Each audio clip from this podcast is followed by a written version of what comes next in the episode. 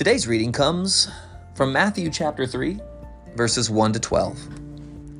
In those days, John the Baptist came, preaching in the wilderness of Judea Repent, for the kingdom of heaven is at hand, he said. For this is he who was spoken of by the prophet Isaiah when he said, The voice of one crying in the wilderness, Prepare the way of the Lord, make his path straight. Now John wore a garment of camel's hair and a leather belt around his waist, and his food was locusts and wild honey.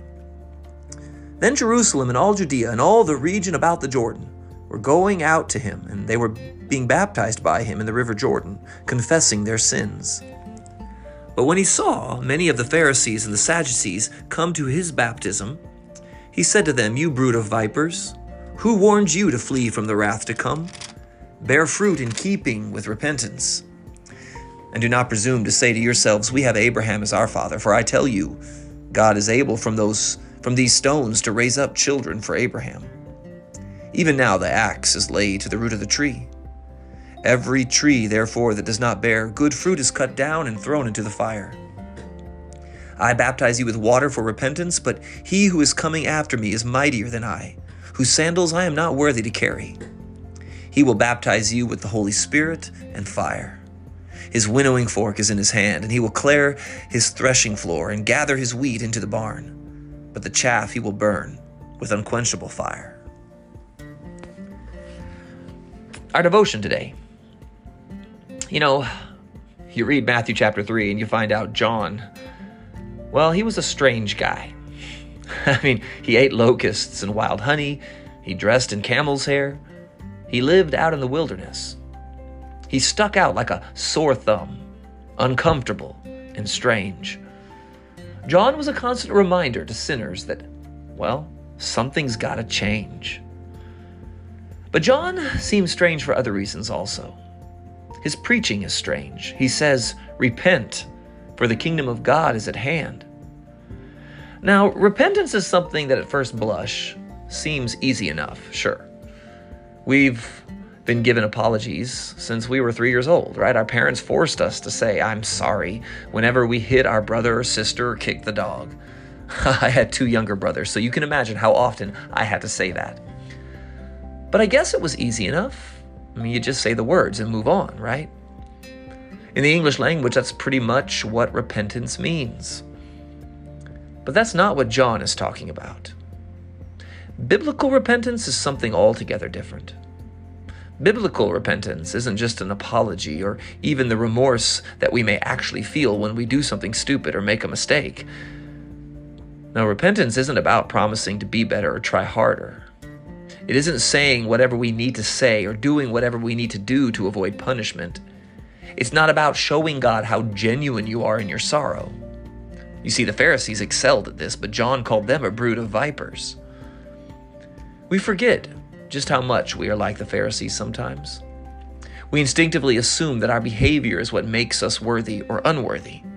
Some of us puff ourselves up in this regard, Others of us despair because we have a low view of ourselves. We're well aware of our mistakes and failures, but either way, the focus is on us. See, it's on something we've got to do or be better at, right? We, we so often make repentance all about us.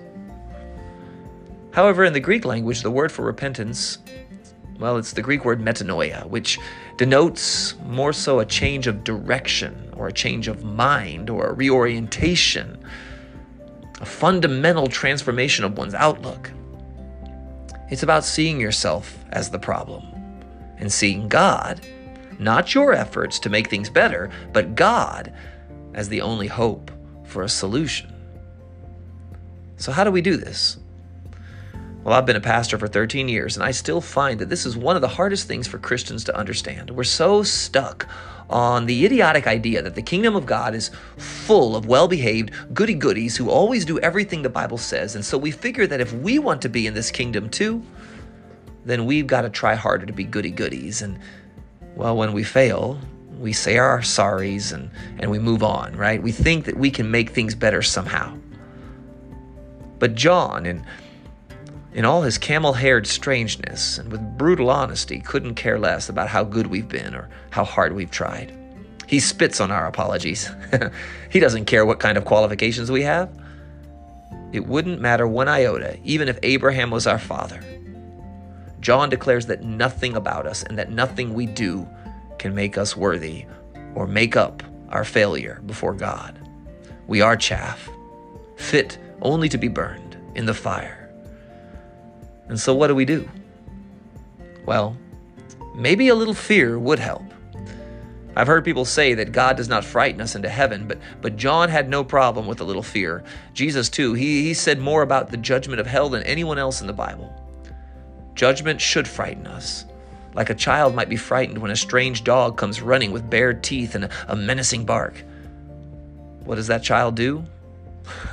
and the answer to this question is most important, right? What does that child do when the dog comes running with bared teeth and growling? Well, the child flees for refuge. The child changes his direction. He runs into the arms of his parents. He, he sees his own inadequacy to stand up to that dog, right? And runs to the one that he knows can keep him safe. Well, see, that's metanoia. That's what repentance is like. Whenever we're confronted with our sin and its consequences, in repentance, we flee. We flee for refuge into the arms of the one that John points us to. We flee into the arms of Jesus. The kingdom of God is indeed for all who repent, for all who flee to Jesus for refuge. Amen.